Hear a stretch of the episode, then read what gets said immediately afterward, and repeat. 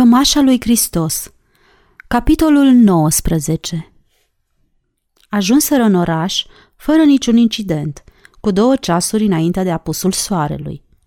Garda de la poarta Damascului nu-l întrebă pe Marcelus nici cum îl cheamă și nici ce fel de mărfuri duc măgăruși osteniți din convoi. Se vedea destul de limpede că Ierusalimul nu este în stare de alarmă. Drumul de la Capernaum până aici îl parcurseseră în mare grabă, mai ales ținând seama de faptul că îl făcuseră pe jos.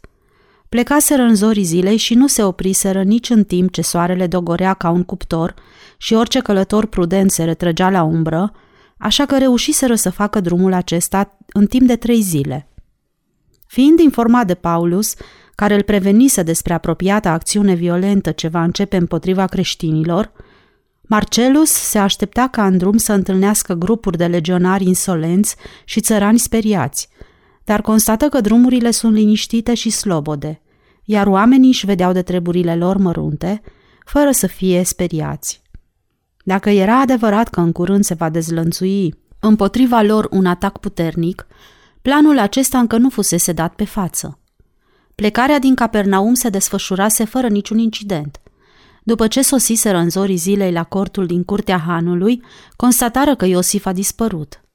Șalum nu știa ce s-a întâmplat. Când se opri în fața căsuței unde stătea mama lui Toma, aceasta nu le putu spune altceva decât că Iosif și Iona au plecat spre Seforis, în urmă cu un ceas. În primul moment, Marcelus își zise că se va lua după ei pentru a-l liniști pe Iosif, dar aducându-și aminte de vorbele lui Paulus, că în împrejurările de acum galileenii aceștia vor fi mult mai în siguranță dacă nu se va apropia de ei, plecă la drum, deși se simțea profund nemulțumit, căci pentru el pierderea încrederii lui Iosif însemna o mare mâhnire. Se gândi să se oprească în Cana și să-și ia rămas bun de la Miriam, dar renunță și la gândul acesta. În prima seară de drum, după ce poposiseră la o distanță de cinci leghe, într-o lungă din partea de miază zi a orașului Cana, Marcelus îi ceru lui Demetrius să-i povestească tot ce știe în legătură cu creștinii din Ierusalim, dar mai ales amănuntele referitoare la învierea lui Isus. Grecul se dovedi gata să-i spună tot ce știa în această privință. După felul în care vorbea, părea cert că el nu se îndoiește câtuși de puțin de temeinicia informațiilor privitoare la învierea lui Isus. Bine, Demetrius, știi foarte bine că așa ceva este imposibil, protestă Marcelus, după ce văzu că acesta terminase ce avea de spus. Da, stăpâne, știu, admise Demetrius. Și cu toate acestea, crezi? Da, stăpâne. Toată povestea asta n-are niciun înțeles, murmură Marcelus nemulțumit. Când admiți că o faptă ca asta este imposibilă și în același timp declari că ești convins de temeinicia ei, înseamnă că aceste afirmații se contrazic una pe alta. Prin urmare, n-au nicio valoare. Te rog să mă ierți, stăpâne, interveni Demetrius. Eu nu discut și nici nu întrebuințez argumente. M-ai întrebat și eu ți-am răspuns. Atâta tot. Eu nu stăruiesc să crezi cuvintele mele și admit că tot ce ți-am spus nu are niciun înțeles. Prin urmare, toată povestea aceasta este absurdă, conchise Marcelus. Apoi, lăsând sclavului său timp de ajuns ca să-i poată răspunde, adăugă. Tu ce părere ai? Nu, stăpâne, povestea aceasta nu este absurdă. Ea este adevărată, repetă Demetrius. Așa ceva nu se poate întâmpla, dar cu toate acestea s-a întâmplat. Dându-și seama că o astfel de conversație nu poate duce la niciun rezultat, Marcelus îi spuse noapte bună și se prefăcu că a adormit. În timpul zilei următoare și în cea de-a treia, continuară să discute împreună această chestiune, dar fără să ajungă la niciun rezultat. După moartea sa, Isus fusese văzut. Astfel de lucruri nu se po- întâmplă niciodată și nici nu se pot întâmpla. Totuși, el a fost văzut, nu odată, ci de mai multe ori, și nu de către un singur om, ci de mai mulți. Demetrius fu tratat drept nebun, dar el acceptă aceste invective fără să protesteze și păru dispus să schimbe subiectul conversației. Marcelus părea că și-a pierdut cumpătul. Ar fi vrut să discute acest subiect și Demetrius să-și apere cu toată convingerea punctul de vedere. dacă acestea exista în realitate. Ar fi fost imposibil să stai de vorbă cu un om care, dacă îi spuneai că e nebun, dădea liniștit din cap și admitea că așa este. Nu mi-aș fi închipuit pentru nimic în lume, Demetrius, ca un bărbat cu mintea sănătoasă cum ești tu, să devină atât de superstițios, declară Marcelus, străduindu-se ca vorbele lui să pară sarcastice. Ca să-ți spun adevărul, stăpâne, răspunse Demetrius, sunt și eu mirat de starea în care mă găsesc. Își continuară drumul, Marcelus mergând la o mică distanță, cu tremurat de indignare împotriva sclavului său, care îi se părea mai încăpățânat decât un catâr, apoi cu totul pe neașteptate își dădu seama că în realitate el nu era indignat împotriva lui Demetrius, ci a lui însuși. Se opri în loc și se uită la el, sperând ca din zâmbetul de pe fața lui Demetrius să constate că acesta a ghicit la ce se gândește. Își continuă drumul la pas cu el și o vreme nu mai zise nimic. Iartă-mă, Demetrius, zise el cu părere de rău. Mi se pare că am procedat fără nicio considerație față de tine. Demetrius se uită la el și zâmbi. Eu înțeleg destul de bine starea sufletească în care te găsești, stăpâne. Am trecut și eu exact prin aceeași situație ceas de ceas și zi de zi. Nu este atât de ușor să primești drept adevăr o situație pe care judecata dreaptă o consideră imposibilă. În sfârșit, hai să renunțăm la judecata sănătoasă și dreaptă, pentru a putea primi această întâmplare ca adevărată. Să admitem că ar putea să existe un bărbat de origine divină, care, dacă ar vrea, s-ar putea prezenta în fața împăratului Tiberiu fără nicio teamă și ar cere să-i cedeze tronul. El nu va avea nevoie de tronul împăratului, răspunse Demetrius. În cazul în care ar fi fost astfel de om, ar fi cerut scaunul de procurator al lui Pilat. El vrea să ajungă la stăpânirea lumii pe altă cale, nu detronându-l pe împărat, ci reformând lumea. Legea lui nu se va întrona începând de sus, printre cei mari, ci va pleca de jos, de la oamenii simpli. Vorbă să fie, ripostă Marcelus în bătaie de joc. Oamenii simpli. Ce te determină să-ți închipui că aceștia ar fi capabili să formeze un guvern echitabil? Să luăm de pildă pe acești câțiva pescari fricoși, dar evlavioși. La ce fel de îndrăzneală te-ai putea aștepta din partea unor oameni ca ei? Gândește-te că chiar în ziua când Isus al lor era amenințat să fie osândit la moarte, niciunul dintre ei n-a îndrăznit să ia apărarea. În afară de doi sau trei dintre ei, toți ceilalți l-au lăsat să plece singur spre locul de osândă. Este adevărat, stăpâne, în cuvință Demetrius, dar asta s-a întâmplat înainte de a ști că Isus va fi în stare să se ridice din morți. Faptul că Isus s-a ridicat din morți nu va contribui cu nimic pentru ca viața lor să pară mai sigură decât înainte. Tocmai din potrivă, stăpâne, Isus le-a făgăduit viața veșnică, răspunse Demetrius. Le-a spus că el a călcat moartea nu numai în interesul său propriu, ci pentru toți cei care cred în el. Marcelus se opri în loc și, băgându-și mâinile încingătoare, se uită la sclavul său fără să înțeleagă. Vrei să afirm despre caragioșii aceștia de pescari că ar putea să-și închipuie că vor trăi în veci? întrebă el. Da, stăpâne, în veci și împreună cu el, răspunse Demetrius cu glasul liniștit. Afirmația asta este ridicolă, ripostă Marcelus. Pare ridicolă, stăpâne, în cuvință Demetrius, dar dacă ei cred sincer în temeinicia ei, fie că este adevărată, fie că nu, faptul acesta nu va putea schimba câtuși de puțin atitudinea lor. Când un bărbat se consideră mai tare decât moartea, atunci n-are motive să se mai teamă de nimic. În cazul acesta, ce îi determină să se mai ascundă? Întrebă Marcelus, închipuindu-și că această întrebare era destul de logică. Sunt obligat să-și îndeplinească misiunea, stăpâne. Nu se poate să-și pună viața în joc fără să se gândească. Datoria lor este să răspândească învățăturile lui Isus cât mai mult. Fiecare dintre ei se așteaptă să fie ucis, mai curând sau mai târziu, dar amănuntul acesta este lipsit de importanță. Viața lor va continua totuși în altă parte. Demetrius, tu ești în stare să crezi toate caragioslăcurile astea? Întrebă Marcelus cu părere de rău. Uneori, răspunse Demetrius, când sunt împreună cu ei, le cred. Apoi plecă ochii în pământ și își continuă drumul, răscolind colbul cu picioarele. Dar nu este tocmai ușor, murmură el mai mult pentru sine. Sunt convins că nu poate fi ușor, în cuvință Marcelus. Da, stăpâne, dar faptul că o idee pare greu de înțeles nu înseamnă numai decât că trebuie să o respingi. În viață suntem împresurați din toate părțile de fapte pe care nu le putem înțelege, zise el și întinse brațul spre costișele de alurilor, printre care treceau și care erau pline de flori. Nimeni nu ne obligă să înțelegem toate aceste culori și forme pe care le vedem răspândite în toate părțile, dar nici n-am fi în stare. Rămâne totuși certitudinea că ele sunt reale. Problema aceasta este în afara preocupărilor noastre, protestă Marcelus. Mai bine să rămânem la subiectul ce ne interesează, fără să ne abatem. Sunt de acord că viața însăși este un fel de mister. Continuă cu argumentele pe care ai început să mi le spui. Da, stăpâne, răspunse Demetrius și zâmbi. Prin urmare, ucenicii lui Isus cred cu toată sinceritatea că lumea aceasta va fi eventual condusă în conformitate cu învățăturile lui.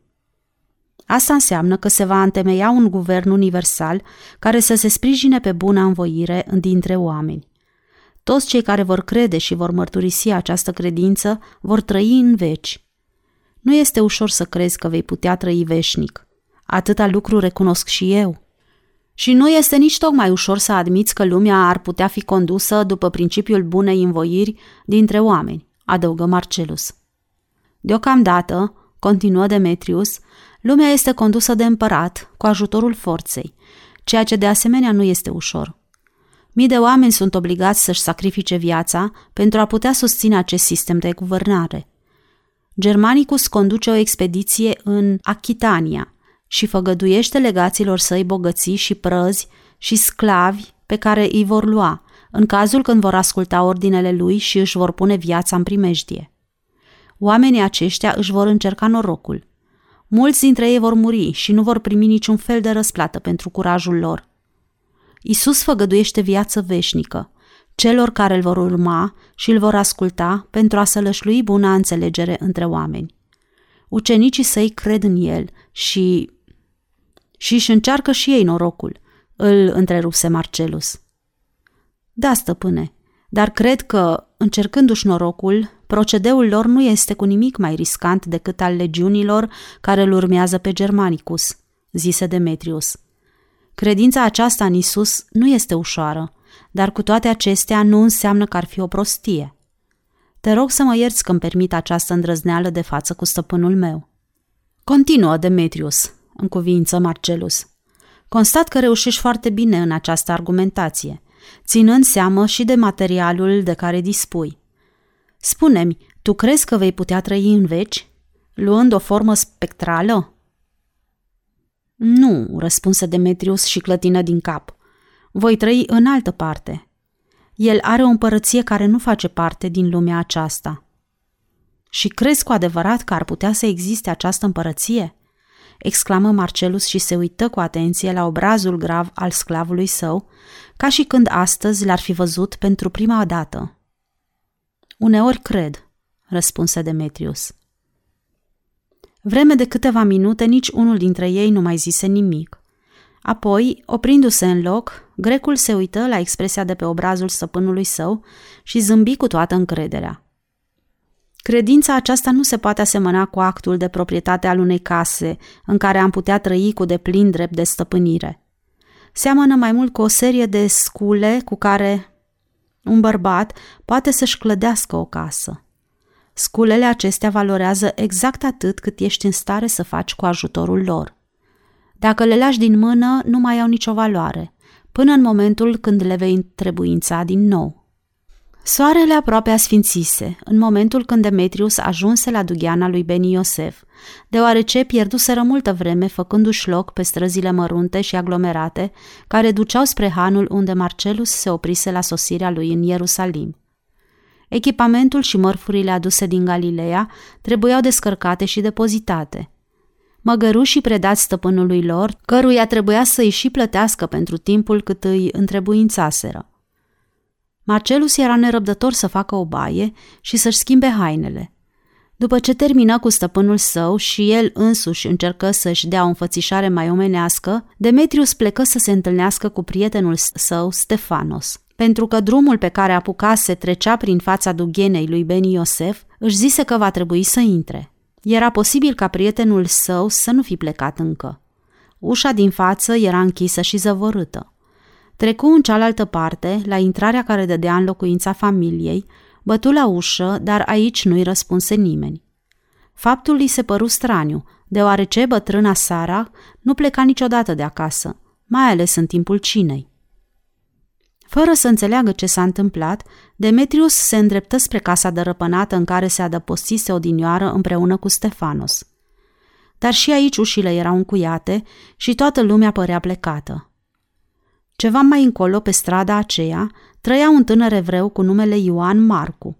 Un om cum se cade, împreună cu mama lui, care era văduvă, și cu o drăguță și tânără verișoară pe care o chema Roda. Se hotărâ să meargă la el și să se informeze, deoarece Marcu și Stefanos erau buni prieteni, deși uneori se întrebase dacă nu cumva Stefanos s-a împrietenit cu el din pricina acestei fete. Roda tocmai închidea portița de ostrețe, căci era gata de plecare și pe braț ducea un coș plin de provizii. Îl salută bucuroasă și Demetrius constată că era mai drăguță decât i se păruse până atunci. În timpul cât ei lipsise din oraș, fata părea că a devenit mai matură. Unde sunt ceilalți?" întrebă el după ce îi spuse că a găsit toate ușile încuiate. Va să zic că nu știi?" întrebă Roda și, dându-i coșul, se depărtă de poartă. Acum cinăm cu toții împreună. Va trebui să vii cu mine." Cine cinează împreună?" se miră Demetrius. Creștinii. Simon a început acest obicei de mai multe săptămâni. Au închiriat casa aceea veche, unde Nathan ținea un bazar. În fiecare seară ducem provizii și le împărțim cu ceilalți. Mai bine zis, declară ea și ridică din numeri, unii dintre noi aduc mâncarea și o împart cu ceilalți. Nu pare să fie tocmai plăcut, declară Demetrius. De, afacerea asta n-a ieșit așa cum și-a imaginat-o Simon, răspunse Roda și își ridică fruntea. Mergeau repede și Demetrius fu obligat să întindă pasul pentru a se putea ține de Roda, care pășea cu pași mărunți și grăbiți, ca și când s-ar fi gândit nerăbdătoare la ceva. Demetrius își zise că ar fi mai bine să nu stăruie cu întrebările privitoare la ceea ce îi spusese. Ce face Stefanos?" întrebă el și zâmbi cu înțeles. Vei avea ocazia să-l vezi imediat," răspunse fata așa că nu va mai fi nevoie să-ți spun eu. Ascultă, Roda, început Demetrius, cu glasul grav. Mi se pare că rumeneala asta din obrajii tăi ar vrea să-mi spună că, în absența mea, aici s-a întâmplat ceva. În cazul când este ceea ce mi închipui eu, atunci sunt foarte mulțumit, în interesul vostru comun. Probabil că vrei să știi mai multe decât ar trebui, unchiule Demetrius – nu se poate ca eu și Stefanos să fim prieteni fără să... Nu-mi vine să cred, o întrerupse Demetrius. Când veți face nunta? Crezi că voi mai avea timp să-ți țes o față de masă până atunci? Dar numai una mică, răspunse ea și îi zâmbi. Îi făgădui că mâine dimineață va începe lucrul dacă Ben Iosef îi va da un război. Apoi se gândi la întâlnirile acestea de fiecare zi dintre prietenii săi creștini. Câți oameni se întâlnesc acolo, în sala aceea?" întrebă el. Te vei mira văzându-i. Uneori sunt câte 300, altădată chiar mai mulți.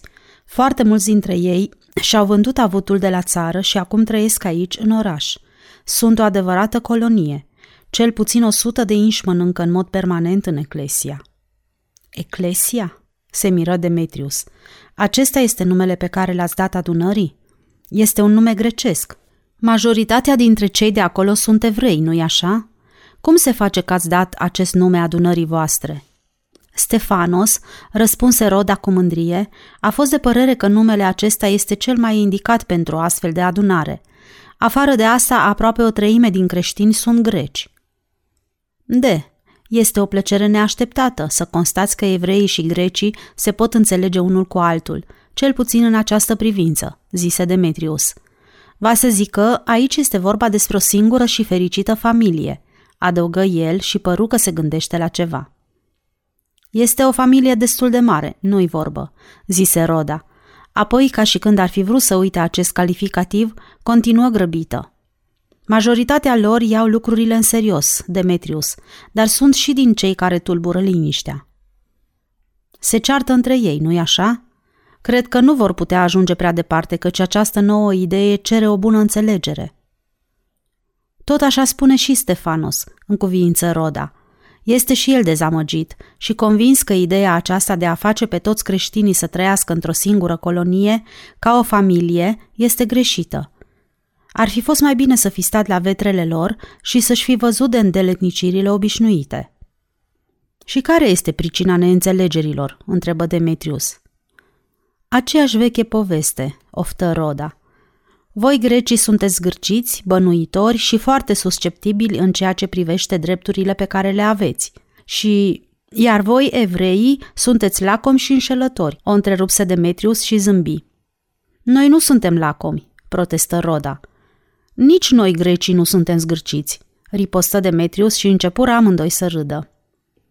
Este un spectacol de ți mai mare dragul, adăugă Roda. Bietul Simon, el își leagă mari nădejde de această eclesia. Aseară mi-a părut atât de rău de el, încât eram gata să plâng. După cină ne-a ținut o cuvântare foarte serioasă și cu această ocazie a repetat cuvântul lui Isus, care cerea oamenilor să se iubească unul pe altul, chiar și pe cei care nu se poartă frumos cu ei. Ne-a spus că toți suntem egali în fața lui Dumnezeu și că toți suntem copiii lui, indiferent de originea noastră. Dar fie că mă vei crede, fie că nu, în timp ce vorbea, un bătrân de la țară, cu numele Anania, s-a ridicat în picioare și a ieșit din sală. Demetrius nu găsi ce să-i răspundă. Se simțea nemulțumit de faptul că o idee atât de frumoasă este banalizată de niște oameni nepricepuți și slabi. Roda păru ca ghicit la ce se gândește. Te rog să nu-ți închipui că oamenii nu ar avea încredere în Simon, continuă ea. El se bucură de mare trecere între ceilalți și toți cred în el. Când trece pe stradă, oamenii bătrâni care stau la fereastră îl roagă să se oprească și să stea de vorbă cu ei. Stefanos spune că de multe ori scot paturile cu bolnavii pe care îi iau în casă, pentru că atunci când trece pe lângă ei să întindă mâna și să-i atingă pe frunte.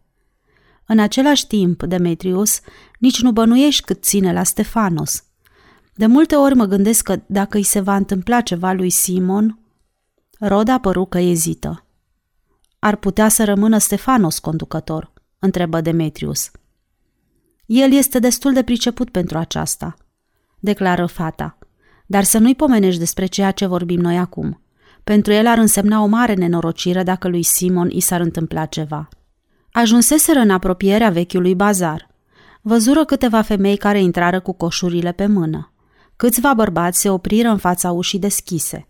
Prin apropiere nu se vedea niciun legionar. După toate probabilitățile, creștinii puteau veni și pleca neîmpiedicați de nimeni. Roda intră în sala mare, prost luminată, plină de bărbați, femei și copii care se așezaseră la mesele lungi și așteptau să li se dea mâncare. Stefanos se apropie și zâmbi mulțumiți. Adelfos, frate, Demetrius, exclamă el și întinse amândouă mâinile. Unde l-ai întâlnit Roda?" Te căuta pe tine," răspunse ea cu glasul înduioșat. În cazul acesta, haide, căci Simon ar vrea să te vadă. Ai mai slăbit, prietene, după cum văd. Ce ți-au făcut?" Demetrius făcu o strâmbătură de durere când Stefanos îl scutură de braț. Am avut un mic accident, răspunse el, și nu sunt pe deplin vindecat. Cum s-a întâmplat?" întrebă Roda. Văd că ai o tăietură destul de adâncă și pe încheietura mâinii. Demetrius nu mai a avut nevoie să răspundă, căci Stefanos făcu semn fetei și clătină din cap. Mi se pare că din nou te-ai încăierat cu cineva, zise ea în șoaptă. Nu știi că creștinii nu trebuie să se încaiere? Apoi zâmbi și, întorcându-se spre Stefanos, adăugă. Ei nu se sinchisesc de nimic. Dar Stefanos era prea preocupat de propriile sale gânduri pentru a se mai putea gândi la aluzia ei. Făcusem lui Demetrius ca să-l urmeze, pe drumul de întoarcere, conversația dintre ei păru silită și se desfășura a nevoie. Ioan, Marcu și maică sa apucaseră înainte. Cei doi tineri greci înalți îl urmau împreună cu Roda. Fata se simțea mică și umilă între ei și, după tăcerea lor, înțelese că ar prefera să poată sta de vorbă între patru ochi. Nu se simțea nemulțumită din pricina asta. Era atât de îndrăgostită de Stefanos, încât orice ar fi făcut el, îi se părea bine făcut, deși de asta dată vedea limpede că ar vrea să o excludă din prietenia lui cu Demetrius. După ce se opriră în fața porții și îi urară noapte bună, amândoi se îndreptară repede spre locuința lor, mergând la început tăcuți și fiecare dintre ei așteptând să înceapă celălalt. Stefanos încetini pasul. Ei, ce zici de asta?" întrebă el fără niciun încănjur. Spune-mi părerea ta sinceră. De, nu sunt tocmai sigur. Eu cred că ești. Ai avut ocazia să vezi eclesia noastră în plină acțiune, ripostă Stefanos. În cazul când nu ești tocmai sigur de impresia pe care ți-ai făcut-o, atunci fără îndoială ți închipui că noi am apucat pe un drum greșit. Foarte bine, declară Demetrius râzând. Dacă ești convins că aceasta este părerea mea, de ce nu te decizi să-mi spui care este părerea ta? Tu ai avut mai mult posibilitatea să-ți formezi o părere în această chestiune. Până acum n-am avut ocazia să văd eclesia voastră făcând altceva decât mâncând. La ce altceva mai poate folosi?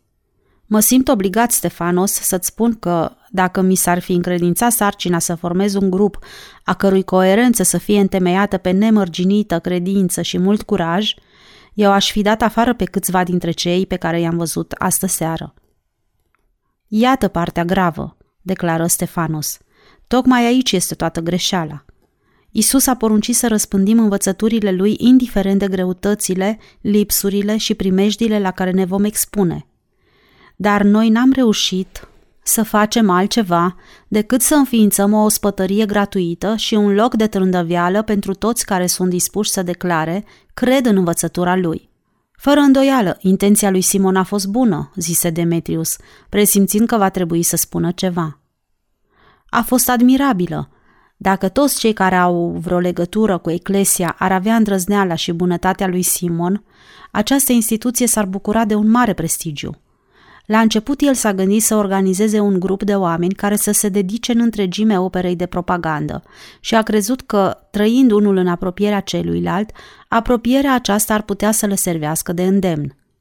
Îți aduce aminte ce făceau în Dugheana unde stăteau ceasuri întregi de vorbă? Simon a vrut să lărgească cercul acesta, să atragă și alți oameni devotați ale căror idei în duh și faptă să fie asemănătoare. Dar cercul prevăzut de el a devenit ceva mai mare decât ar fi trebuit? întrebă Demetrius. Stefano se opri în loc și clătină din cap. Ideea aceasta a fost de la început greșită, declară el abătut. Simon i-a anunțat pe toți că orice creștin care va putea vinde bunurile pe care le are și produsul acesta îl va aduce la conducătorii eclesiei, va fi întreținut de aceasta pe toată viața indiferent dacă a avut avere mare sau una cu totul neînsemnată.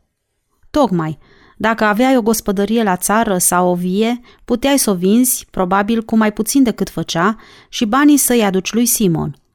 Dacă n-aveai nimic altceva decât câțiva pui, o capră și un măgăruș, îi vindeai pe aceștia și aduceai suma pe care ai primit-o.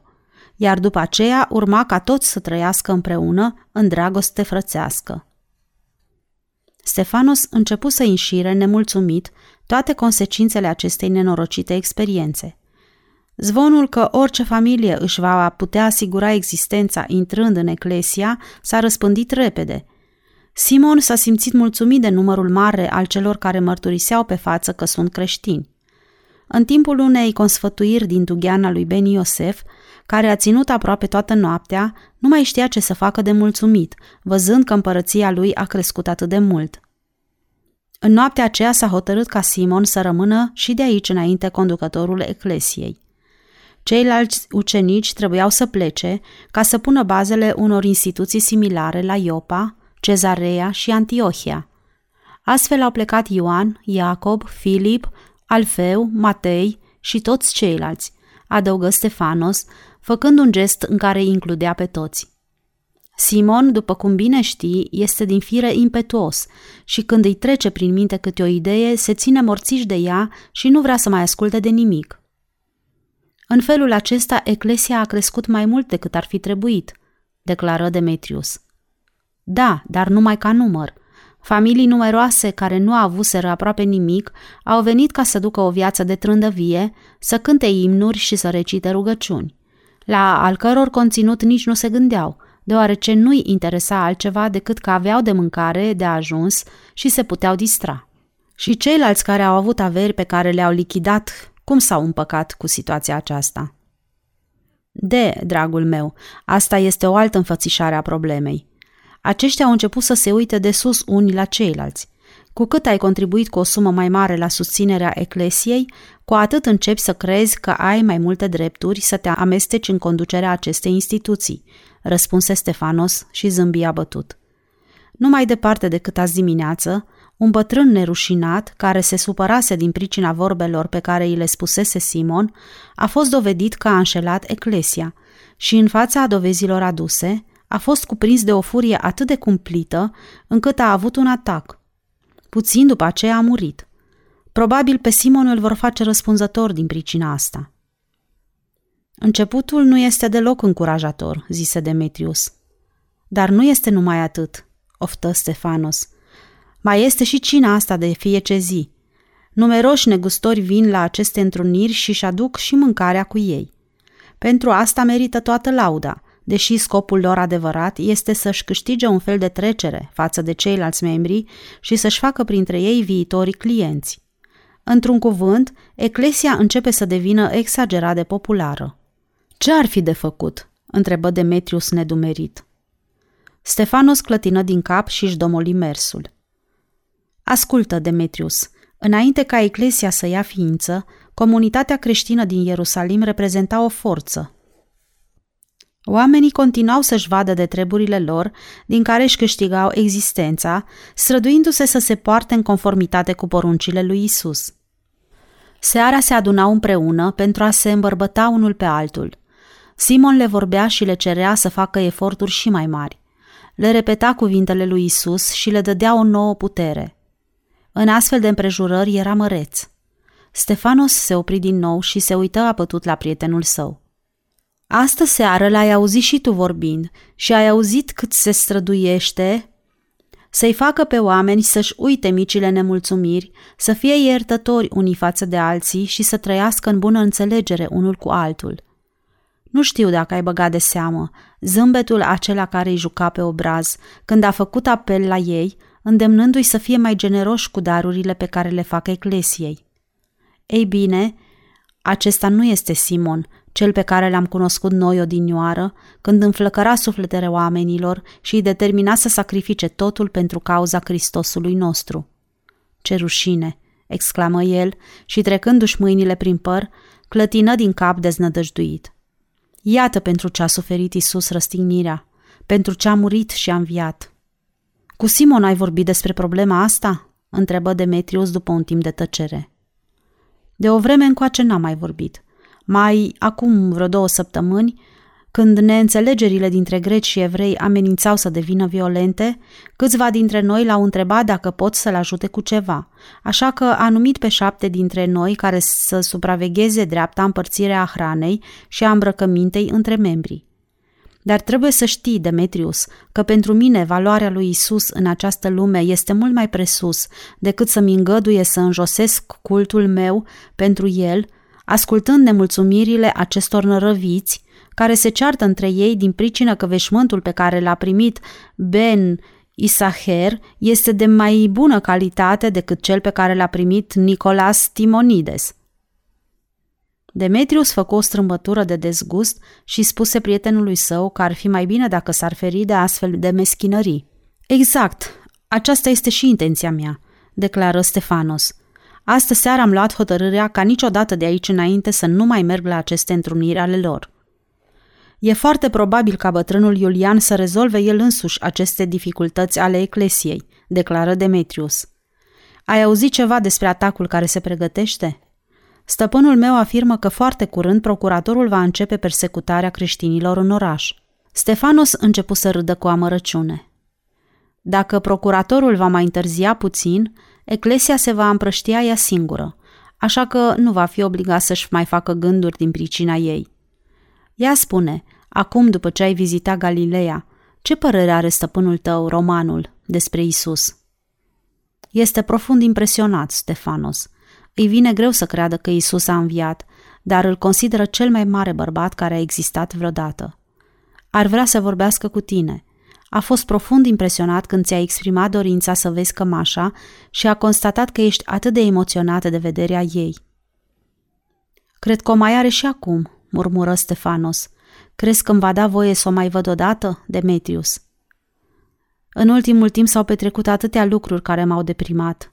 Știi că în noaptea aceea, când am pus mâna pe cămașă, ceva s-a întâmplat cu mine.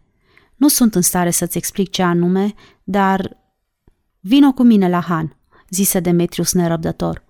Cred că este încă treaz și îi va face plăcere să te vadă. Probabil nu strică să stați de vorbă unul cu altul. Ești sigur că nu se va supăra dacă mă voi duce la el?" întrebă Stefanos cu sfială.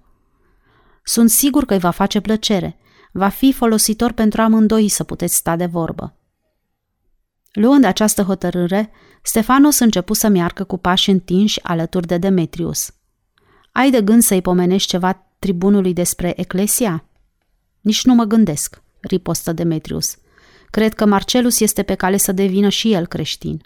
Este obsedat de întâmplarea lui Isus și nu mai vorbește despre nimic altceva. În cazul când se va decide să devină creștin, să știi că va deveni un bun creștin și unul curajos. De asta poți fi sigur.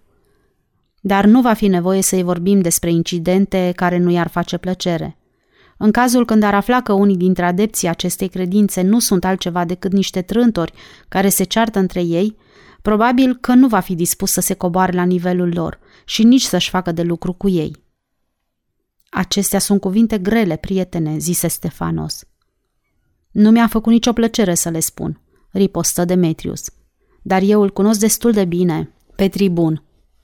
E adevărat că a fost crescut ca un păgân, dar este totuși foarte prudent în privința tovărășiilor sale. Pe Marcelus îl găsiră singur citind. Îi primi cu entuziasm și în special îl interesă Stefanos, care încercă să se scuze pentru această vizită întârziată. Nimeni n-ar putea să-mi facă mai multă plăcere venind la mine, Stefanos, răspunse el amabil și îi oferi un scaun. Stai și tu, Demetrius. Cred că pentru voi doi a fost o mare plăcere să vă puteți revedea. Călătoria pe care ai făcut-o în Galileea, stăpâne, a fost interesantă? întrebă Stefanos cu sfială. Interesantă, dar în același timp tulburătoare, răspunse Marcelus. Iosif mi-a fost bună călăuză. Am auzit multe întâmplări stranii. Este foarte greu să le crezi și tot atât de greu să nu le crezi. Făcu o pauză, așteptând ca Stefanos să spună ceva, dar el se simțea sfios în fața acestui orășean, așa că rămase cu privirea întoarsă în altă parte și se mulțumi să dea din cap. Bătrânul Natanail Bartolomeu mi s-a părut un om foarte de treabă, continuă Marcelus. Da, zise Stefanos după o lungă tăcere. Demetrius începuse să se neliniștească și își zise că va trebui să vină în ajutorul prietenului său. Mi se pare că lui Stefanos i-ar face plăcere să mai vadă odată cămașa, zise el. Cu multă plăcere, răspunse Marcelus. Vrei să mergi și să-i o aduci, Demetrius? Vreme de câteva minute, cât întârzie în camera de alături, Marcelus și Stefanos nu schimbară nicio vorbă. Demetrius se întoarse și așeză cămașa împăturită pe genunchii prietenului său. Stefanos o netezi ușor cu vârfurile degetelor și buzele începură să-i tremure. N-ai vrea să te lăsăm vreme de câteva minute singur?" întrebă Marcelus cu glasul blând. Eu și Demetrius am putea să ieșim puțin în grădină. Stefanos păru că nici n-a auzit cuvintele lui. Ridică încet cămașa și o strânse la piept cu amândouă mâinile, apoi se uită la Marcelus și după aceea la Demetrius, iar în privirile lui părea că strălucește o lumină nouă. Aceasta a fost cămașa învățătorului meu, declară el pe un ton ca și când s-ar fi pregătit să țină o cuvântare. Pe aceasta a purtat-o când i-a vindecat pe cei bolnavi și i-a mângâiat pe cei mâhniți. A purtat-o pe vremea când a vorbit oamenilor adunați în prejurul său, într-un fel cum niciun bărbat nu vorbise înainte de el – Tot pe aceasta a purtat-o și în ziua când a plecat să moară pe cruce. Pentru mine, care nu sunt altceva decât un umil țesător. Stefanos se uită cu îndrăzneală la Marcelus. Și pentru tine, care ești un tribun bogat. Apoi se întoarse spre Demetrius. Și pentru tine, care ești sclav. Marcelus își încleștă mâinile pe brațele scaunului și își plecă trupul înainte, apoi se uită mirat la grecul acesta care renunțase la sfiala de până acum pentru a face o mărturisire de credință atât de impresionantă. Tu, tribunule Marcelus, l-ai ucis pe stăpânul meu, continuă Stefanos cu îndrăzneală. Stefanos, te rog, interveni Demetrius. Marcelus ridică mâna spre sclavul său ca să-l liniștească. Continuă, Stefanos, porunci el. A fost o faptă care se poate ierta, adăugă Stefanos și se ridică în picioare, căci n-ai știut ce faci și îți pare rău. A fost ucis de cei de la conducerea templului și de procurator, dar nici ei n-au știut ce fac. Lor însă nu le pare rău și mâine ar fi în stare să săvârșească din nou aceeași faptă. Făcu un pas spre Marcelus, care se ridică în picioare, ca și când ar fi așteptat un ordin. Tu, tribune Marcelus Galio, vei putea să te pocăiești pentru fapta pe care ai săvârșit-o. El te-a iertat pentru fapta ta.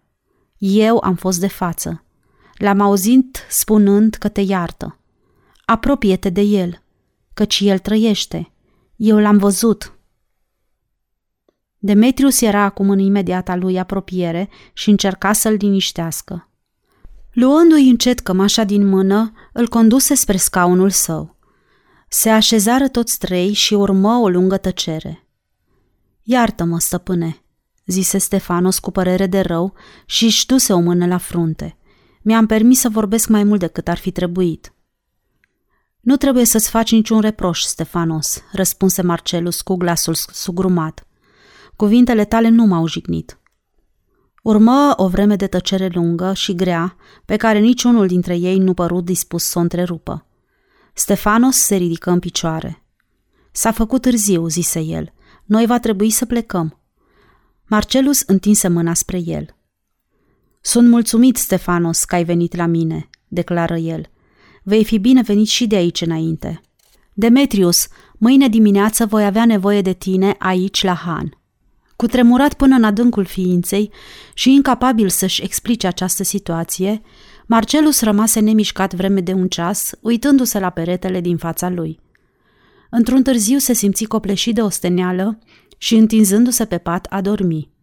Puțin înainte de revărsatul zorilor, fu trezit de glasuri răstite și de țipete, însoțite de răcnete sălbatice și de lovituri violente. În hanuri se întâmpla destul de des să fi trezit, la orice oră din zi și din noapte, de țipetele câte unui sclav care era bătut cu vergile, dar zgomotul de acum părea că vine din curte și tot hanul se cutremura. Marcelus își trecu picioarele peste marginea patului și, apropiindu-se de fereastră, se uită în curte. Își dădu imediat seama de ceea ce se întâmplă. Sosise ziua răzbunării bătrânului Iulian – o duzină de legionari, în echipament de război, adunase cu brutalitate pe toți sclavii din casă într-un colț al curții. Fără îndoială, alții pătrunseseră înăuntru și îi urmăreau pe cei care încă nu se treziseră din somn. De la parter se auzeau țipete și răbufneli, uși care se spărgeau și lovituri. Puțin după aceea pe scară se auzi lipăitul sandalelor și ușa camerei lui Marcelus se deschise larg.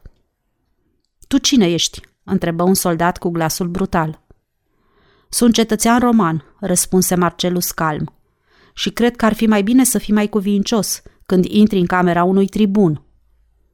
Astăzi nu avem timp să fim cuvincioși, stăpâne, răspunse legionarul, căci suntem în căutarea creștinilor. Nu mai spune, ripostă Marcelus. Și legatul Iulian își închipuie că nenorociții aceștia merită să vă deranjați din pricina lor și să faceți o astfel de larmă în zorii zilei? Legatul nu are obiceiul să-mi spună ce-și închipuie, răspunse legionarul, și nici nu e obiceiul ca soldații să-l întrebe așa ceva. Eu execut ordinele, stăpâne. Vom aduna pe toți creștinii din oraș. Dumneata nu ești creștin și îmi pare rău că te-am deranjat. Sfârși el și ieși pe coridor. Stai, strigă Marcelus. De unde știi că eu nu sunt creștin? Nu se poate ca un tribun roman să fie și el creștin? Legionarul început să râdă, ridică din numeri, își dădu la o parte de pe frunte coiful de metal și se șterse de sudoare cu mâneca tunicii. Eu n-am vreme de glume, stăpâne, te rog să mă ierți, și salutând cu sulița apucă pe coridor. Țipetele de afară începuseră acum să se liniștească. Probabil evacuarea se terminase. Un grup de sclavi speriați se așezaseră în apropierea zidului și își frecau membrele învinețite de lovituri. Ceva mai departe de ei erau câțiva călători prost îmbrăcați care se adăpostiseră în hanul acesta. Bătrâna soție a hangiului Levi se oprise în apropierea lor. Era palidă și capul îi tremura de spaimă. Marcelus se întrebă dacă nu cumva tremură mereu în felul acesta sau numai când este speriată. Un centurion înalt și elegant se opri în fața lor și, scoțând un sul de pergament, îl desfășură în toată lungimea și, cu glasul sonor, începu să citească un edict. Frazele edictului erau pompoase și spuneau că nu se admite ca cei care proferează blasfemii și se numesc creștini să mai țină adunări. De aici înainte, nimeni nu va mai avea voie să pomenească nici în public, nici pe ascuns numele lui Isus Galileanul, despre care se știe că a fost găsit vinovat de trădare, blasfemie și jigniri aduse conducătorilor orașului Ierusalim. Toți vor trebui să considere acest edict de primul și ultimul avertisment. Nesupunerea va fi pedepsită cu moartea. După ce înfășură din nou sulul, Centurionul dădu un ordin și se îndreptă spre poartă, iar legionarii îl urmară. Peste câteva clipe un bătrân slujitor cu părul alb, căruia îi picura sângele din tâmplă, scurgându-i se pe umărul gol, se lăsă moale și căzu grămadă la picioarele zidului. O sclavă tânără îngenunche lângă el și începu să bocească. Un grec bărbos se aplecă și, punând urechea pe pieptul bătrânului, îi ascultă inima, apoi se îndreptă și clătină din cap. Patru sclavi ridicară trupul inert și plecară spre chiliile slujitorilor, iar ceilalți îl urmară abătuți. Nevasta hangiului se întoarse în loc și capul îi se mișca fără încetare. Făcu semn spre un târn care căzuse pe jos. Un sclav cocoșat se apropie și ridicându-l începu să măture zile alei.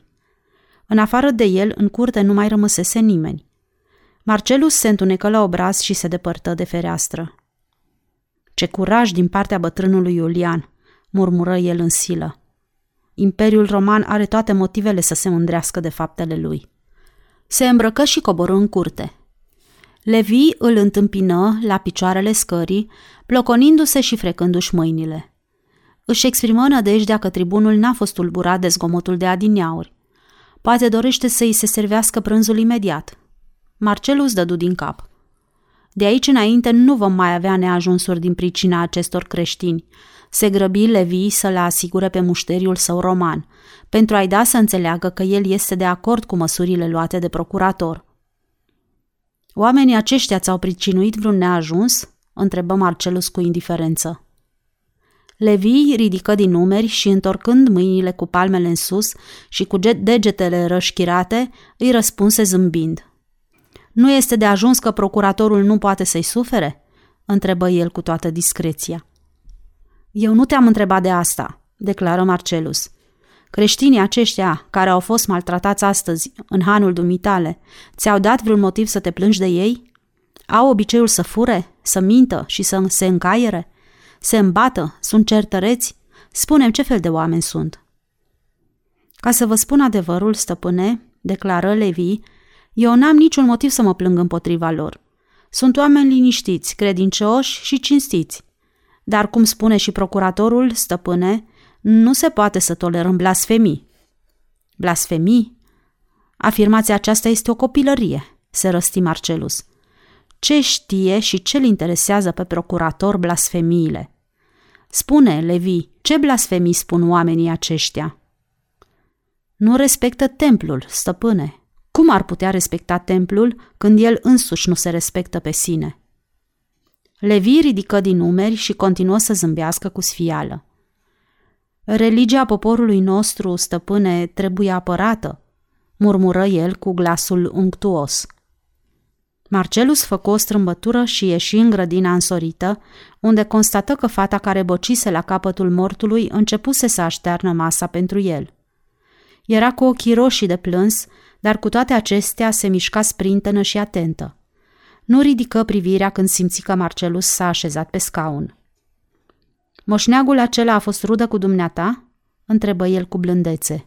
Fata nu răspunse, dar ochii se umplură de lacrimile care începură să-i curgă în lungul obrajilor. Apoi plecă, probabil în bucătărie, ca să-i aducă prânzul. Levi se apropie de masă. Ce legătură este între fata aceasta și moșneagul care a fost ucis?" întrebă Marcelus. A fost tatăl ei, răspunse Levi speriat. Și ai fost în stare să-i ceri să se ocupe de masă? Levi își repezi umerii, coatele și palmele mâinilor în sus, cu un gest de apărare. Asta face parte din obligațiile ei, stăpâne. Eu nu am nicio vină că tatăl ei a fost ucis. Marcelus se ridică în picioare și se uită la el cu dispreț. Și mai îndrăznești să faci paradă de religia poporului dumitale. Cât ești de ticălos, Levi, zise el și se apropie de ieșire. Vă rog, stăpâne, vă voi servi chiar eu, stărui Levi. Îmi pare rău că v-am jignit cu portarea mea. Se îndreptă repede spre bucătărie, târșâindu-și papucii. Marcelus se așeză din nou la masă și se întrebă dacă nu cumva Levi o va pălmui pe fată din pricină că a dat ocazia acestui incident penibil. Demetriu se sculase în zorii zilei pentru a trece pe la Eclesia, înainte de a merge la Han, unde trebuia să se ocupe de stăpânul său. Se strădui să se îmbrace fără a trezi pe prietenul său, despre care știa că a petrecut o noapte zbuciumată. Dar Stefanos se trezi și se frecă la ochi. Voi veni la tine pe înserate, zise Demetrius în șoaptă, ca și când prietenul său ar fi tot adormit și n-ar fi vrut să-l trezească. Te voi găsi aici? Voi fi la Eclesia, îngână Stefanos. Mi-am închipuit că nu vei mai trece pe acolo. Demetrius, nu sunt în stare să-l părăsesc pe bătrânul Simon. Acum, după ce toți au plecat cu diverse însărcinări, el a rămas singur. Ieși din casă în vârful picioarelor și se îndreptă spre vechiul bazar, unde și închipuia că îl va găsi pe Simon și va putea sta de vorbă cu el. I se părea o purtare aproape lipsită de loialitate față de Stefanos, din cauza că nu-i pomenise despre această întâlnire, dar Marcelus stăruise să păstreze cel mai mare secret. Ar fi vrut să se întâlnească cu Simon și Demetrius trebuia să pună la cale această întâlnire dacă va avea posibilitatea. Seara trecută nu avusese prilejul să vorbească cu Simon. Probabil în dimineața aceasta va avea ocazia să-l găsească singur înainte de a începe activitatea zilei. Eclesia începuse să se miște. Așternuturile și păturile erau adunate. Copiii zbârliți și pe jumătate îmbrăcați de toate vârstele alergau de colo până colo. Cei mai mici plângeau, moșnegii se fereau din cale și își netezeau bărbile lungi, uitându-se întunecați împrejurul lor. Femeile alergau la bucătărie și înapoi, aducând străchinile la mesele pe care le așteptau bărbații. Demetriu se apropie de primul grup pe care îl întâlni în calea lui și întrebă de Simon. Unul dintre oameni se uită împrejurul său și îi făcu semn. Simon se oprise mai la o parte, în apropierea unei ferestre, și citea un sul vechi de pergament. Până și în această atitudine, uriașul galilean avea o măreție neobișnuită. Dacă ar fi fost ajutat de oameni curajoși, Simon ar fi putut să joace un rol important, își zise Demetrius. Omul acesta dispunea de o imensă vitalitate și era o personalitate impresionantă pentru rolul de conducător. Nu era deci de mirare că oamenii țineau ca el să pună mâinile pe bolnavii lor. După ce se apropie, Demetrius așteptă să fie recunoscut. Simon ridică privirea, dădu din cap și îi făcu semn. Învățătorule, stăpânul meu, Marcelus Galio dorește să vorbească cu tine când vei fi dispus, declară Demetrius. Cel care a plecat în Galileea împreună cu Iosif? întrebă Simon. În căutarea țesăturilor de casă, după cum spunea? Stăpânul meu a cumpărat o mare cantitate de astfel de țesături, răspunse Demetrius. Și ce a mai făcut? întrebă Simon. S-a interesat foarte mult de viața lui Isus, învățătorule. Cred că se interesa și înainte de plecare, murmură Simon, uitându-se în ochii lui Demetrius. Acesta a fost principalul său scop de a pleca în Galileea. Da, învățătorule, admise Demetrius, acesta a fost principalul său scop pentru care a plecat în Galileea. Problema îl interesează foarte mult, dar astăzi are o mulțime de nedumeriri. Este adăpostit în hanul lui Levi. Pot să-i spun că ești de acord să vorbești cu el între patru ochi? Voi putea vorbi cu el și mâine, în timpul după amiezii, răspunse Simon. Și dacă dorește să fie numai cu mine, spune-i că ne vom întâlni în partea de miază noapte a orașului, pe câmpul căpățânilor care se numește Golgota. Acolo va apuca pe poteca ce șerpuiește în lungul câmpului, până sus, pe coama colinei care se găsește exact la mijloc. Cunosc locul, stăpâne. În cazul acesta îi vei arăta drumul. Spune-i să vină singur, zise Simon, apoi înfășură sulul și, fără să se mai ocupe de Demetrius, murmură o rugăciune și se îndreptă spre mesele din mijlocul sălii. Cineva făcu semn de la mese și nu se mai auzi decât plânsul liniștit al unui copil. Cei care erau așezați pe scaune se ridicară în picioare. Cu glasul puternic și adânc, Simon începu să citească. Poporul care înainta prin întuneric a văzut în fața lui o lumină mare. Asupra celor care sălășluiesc în întuneric strălucește lumina, căci între noi s-a născut un copil. Nouă ni s-a dat un fiu și pe umerii acestuia este întemeiată stăpânirea lumii. La intrarea sălii se auzi zvon de larmă și toate privirile celor de față se îndreptară speriate spre ușă. Se auziră câteva ordine răstite. Oamenii înspăimântați nu avură nevoie să aștepte prea mult ca să știe ce se întâmplă. Ușile fură date de perete și o centurie de legionari pătruse înăuntru, desfășurându-se întocmai ca o vâltoare de ape. Cu lăncile în mână, ținându-le la înălțimea umărului, împinseră creștinii speriați spre fundul sălii. Unii dintre cei mai în vârstă căzură pe brânci, dar fură ridicați cu violență în picioare și azvârliți între ceilalți care se îngrămădiseră în lungul peretelui din fund. Demetrius, care rămăsese în apropierea ferestrei, departe de ceilalți, văzut tot ce se întâmpla. Trupa continua să se scurgă în sală. Simon însă rămase nemișcat. Acum era singur, căci toți ceilalți se îngrămădiseră pe lângă peretele din spatele lui. Centurionul dădu ordin și legionarii se opriră. Se apropie cu pași întinși de Simon și zâmbi batjocoritor. Erau de aceeași înălțime și amândoi de o impunătoare virilitate. Prin urmare, tu ești cel căruia îi se zice pescarul?" întrebă centurionul răstit. Eu sunt," răspunse Simon cu îndrăzneală. De ce ai venit aici, să tulburi o adunare de oameni pașnici? A comis careva dintre noi vreo crimă? Dacă a comis, atunci luați-l și duceți-l să fie judecat. Se va face așa cum dorești, se răsti centurionul. Dacă vrei să fii judecat pentru blasfemie și trădare, procuratorul îți va face pe voie. Luați-l de aici. Simon se întoarse în loc și se uită la oamenii deznădăjduiți. Fiți mulțumiți, strigă el, și să nu vă împotriviți. Eu mă voi întoarce din nou între voi. Asta nu se va întâmpla, spuse centurionul. Ca răspuns la ordinul lui, doi legionari voinici se apropiară și, apucându-l fiecare de câte o mână, îl întoarseră și se îndreptară cu el spre ieșire.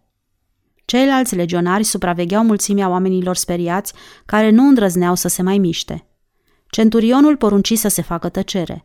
Femeile speriate acoperiră cu palmele gurile copiilor care țipau. Apoi scoase un sul și citi edictul procuratorului prin care acesta interzicea de aici înainte orice adunare a celor care trădează și se numesc creștini.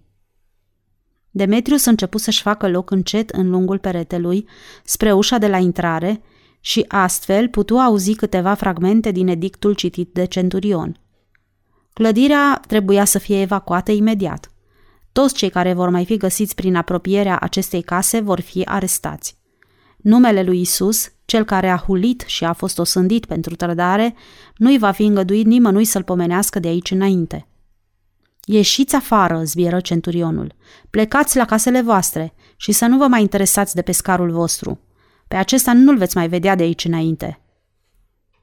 Ajungând în apropierea ușii și dându-și seama că centurionul a terminat ce avea de spus și că trupele vor ieși din sală, Demetrius se grăbi spre ieșire și, ieșind în stradă, trecu pe cealaltă parte, o luă la fugă și intră într-o stradă laterală, de aici pe o uliță strâmtă, coti în strada următoare, își domoli mersul și se îndreptă spre hanul lui Levi.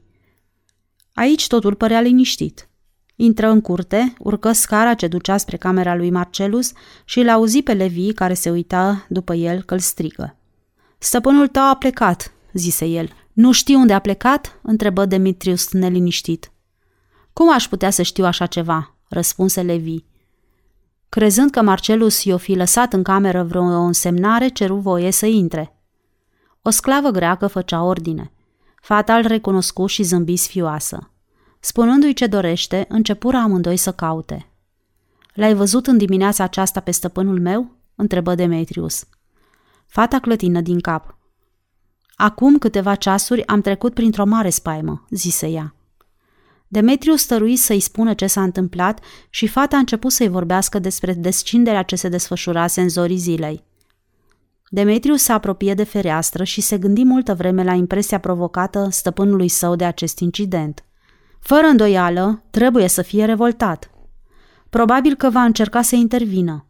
Nu era exclus ca el să meargă la bătrânul Iulian și să protesteze împotriva acestor procedee. Cu cât se gândea mai îndelung la această posibilitate, cu atât îi se părea tot mai plauzibilă. Intervenția aceasta era destul de primejdioasă, dar Marcelus era o fire violentă și nu-i lipsea curajul. La urma urmelor, cuvântul unui tribun are oarecare greutate. Se întoarse și întâlni privirea fetei îndreptată spre el. Ochii ei păreau prietenoși, dar gravi. O văzu că întoarce capul spre ușă, apoi se apropie de el și îl întrebă cu glasul în șoaptă. Faci și tu parte dintre noi?" Demetrius dădu din cap și fata îi zâmbi în semn de aprobare. Imediat după aceea, începu din nou să scuture așternutul și să așeze păturile, ca și când s-ar fi temut să nu fie surprinsă de cineva că își pierde vremea. Astăzi va fi mai bine să nu te arăți pe stradă, zise ea, fără să se întoarcă spre el. Coboară la bucătărie, căci acolo vei fi în mai multă siguranță. Îți mulțumesc, răspunse Demetrius. Ideea aceasta nu era. Afară de asta mi-e și foame și dădu să iasă din cameră.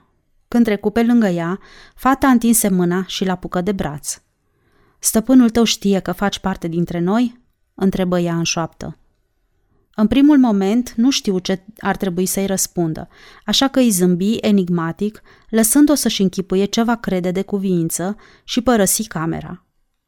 Bătrânul Levi, care era întotdeauna prezent, îl întâmpină în capul scării și zâmbindu-i îi spuse, fără nicio legătură cu ceea ce îl interesa, că era o dimineață frumoasă. Admirabilă, răspunse Demetrius, care înțelese imediat că bătrânul era nerădător să afle ce s-a întâmplat. Stăpânul dumitale ți-a lăsat vreo știre?" întrebă Levi amabil. Mi-a spus să prânzesc și să-l aștept până când se va întoarce. Foarte bine, în cuvință Levi. Du-te la bucătărie și vei fi servit. Apoi făcu câțiva pași spre ușă, se opri din nou și întrebă. Crezi că străzile orașului sunt liniștite?" Azi dimineață, de vreme, când am părăsit casa în care am dormit, era liniște, răspunse Demetrius laconic. După ce mâncă un blid de lapte cu pâine și câteva smochine coapte, începu să se plimbe nerădător prin bucătărie. Niciunul dintre slujitorii hanului nu părea dispus să stea de vorbă. Fata care îl servise în ajun plângea.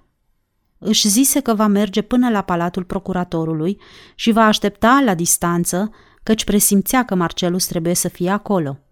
În altă parte nu putea să fie. După ce își termină prânzul pe care îl servi Levi cu dezgustătoare slugărnicie, Marcelus începu să se simtă neliniștit din pricina lui Demetrius, căci își închipuia că probabil a avut vreo nemulțumire pe drum, altfel ar fi trebuit să sosească de mult – nu știa în ce parte locuiește Stefanos, dar fără îndoială cei din dugheana lui Beni Iosef îi vor putea spune. Pe urmă se gândi că și dugheana lui Beni Iosef va fi călcată de legionari. Desigur, ei fuseseră informați că dugheana era locul de întâlnire al ucenicilor lui Isus, așa că pe toți care i-au găsit acolo i-au arestat. Instinctul prudenței părea că ar avea să-i spună să se ferească de acest focar al primejdiei. În cazul când Demetrius a fost arestat, va fi mai bine să aștepte până când se va stabili ordinea. Până atunci va putea afla unde se găsește sclavul său și va încerca să-l scape. Hangiul Levi îl determină să ia o hotărâre. Începuse să se plimbe de colo până colo prin curte, când bătrânul apăru în cadrul ușii. Nu zise nimic, ci se uită la el cu ochii mici și lucitori, apoi se întoarse și intră în sala hanului, de unde apăru imediat aducându scaun, ca și când ar fi vrut să-i spună că, dacă își cunoaște interesul, va fi mai bine ca astăzi să nu se miște din han. Marcelus se întunecă la față și, fără să se mai uite la el, se îndreptă spre poartă și ieși în stradă. Pentru a putea ajunge la dugheana lui Beni Iosef, trebuia să traverseze o bună distanță prin piața care furnica de lume și de aici să treacă printre căsuțele mărunte ale sărăcimii, care se înghesuiau una între alta în lungul ulițelor. Văzu un grup de oameni care gesticulau și vorbeau de avalma. Domoli pasul și auzi că sala de întrunire a creștinilor a fost evacuată de autorități. Pe conducători i-au băgat la închisoare – pescarul Simon a fost decapitat. Marcelus se grăbi din nou la drum. La o mică distanță, pe strada unde era dugheana lui Ben Iosef, văzu adunată o mulțime de oameni care se frământau și în apropierea lor se oprise un grup de legionari care probabil așteptau ordinele, deoarece stăteau în atitudine de repaus, proptiți în sulițe. Cineva care se găsea în mijlocul grupului de oameni ținea o cuvântare înflăcărată. După ce ajunse destul de aproape, recunoscu glasul celui care vorbea. Era Stefanos. Fiind capul descoperit și îmbrăcat în levita cafenie, pe care o purta în timpul lucrului, se vedea că fusese scos din dugheană pentru a fi interogat. Lumea încruntată din prejurul lui părea dispusă să-l asculte în liniște, pentru a-i da ocazia să-și dovedească el însuși vinovăția pentru care va fi osândit. Marcelus care era mai înalt decât toți ceilalți spectatori, începuse să se uite curios la cei care se îngrămădiseră prejurul lui. Imediat ghici, ghici ce fel de oameni erau. Cei mai mulți dintre ei erau bine îmbrăcați și, după înfățișarea prosperă, făceau parte din clasa negustorilor și a cămătarilor. Între ei se vedea aici, colo și câte un rabin mai tânăr. Fețele tuturor erau încruntate, dar păreau că ascultă cu cea mai mare atenție. Stefanos vorbea fără să ezite. Se oprise curajos în mijlocul cercului de oameni care se închisese în prejurul său și ridicase brațele în sus, ca și când ar fi făcut apel la judecata lor calmă, dar nu la mila lor. Nu era sfidător, dar nici speriat. Ceea ce spunea nu era o cuvântare menită să trezească emoția oamenilor ignoranți, ci o necruțătoare acuzație împotriva conducătorilor orașului Ierusalim, care, spunea el, n-au fost de acord să schimbe starea nenorocită în care se zbătea populația. Voi vă considerați poporul ales, continuă el cu îndrăzneală. Înaintașii voștri au scăpat dintr-o robie ca să intre într-alta și să ducă jugul secole de-a rândul, așteptându-și mereu mântuitorul. Dar voi niciodată n-ați ascultat cuvântul marilor voștri învățați când au apărut în fața voastră, ca să vă propovăduiască cuvântul adevărului. De nenumărate ori din mijlocul poporului vostru s-au ridicat oameni inspirați, dar toți aceștia au fost huliți și bagiocoriți, nu de poporul împilat și sărăcit, ci de oameni ca voi. Din mijlocul mulțimii se ridică un murmur de proteste. Pe care dintre profeți, întrebă Stefanos, nu l-au persecutat părinții voștri? De asta dată ați devenit vânzătorii și ucigașii celui mai drept dintre aleșii poporului vostru. Asta este blasfemie, protestă cineva dintre ascultători. Voi, strigă Stefanos cu glasul tunător și făcu un gest care cuprinse pe toți cei din prejurul său, voi, care afirmați că ați primit tablele legii din mâna îngerilor, spuneți-mi cum ați respectat aceste legi. Un murmur adânc de proteste se ridică din mijlocul oamenilor, dar nimeni nu se mișcă pentru a-l ataca.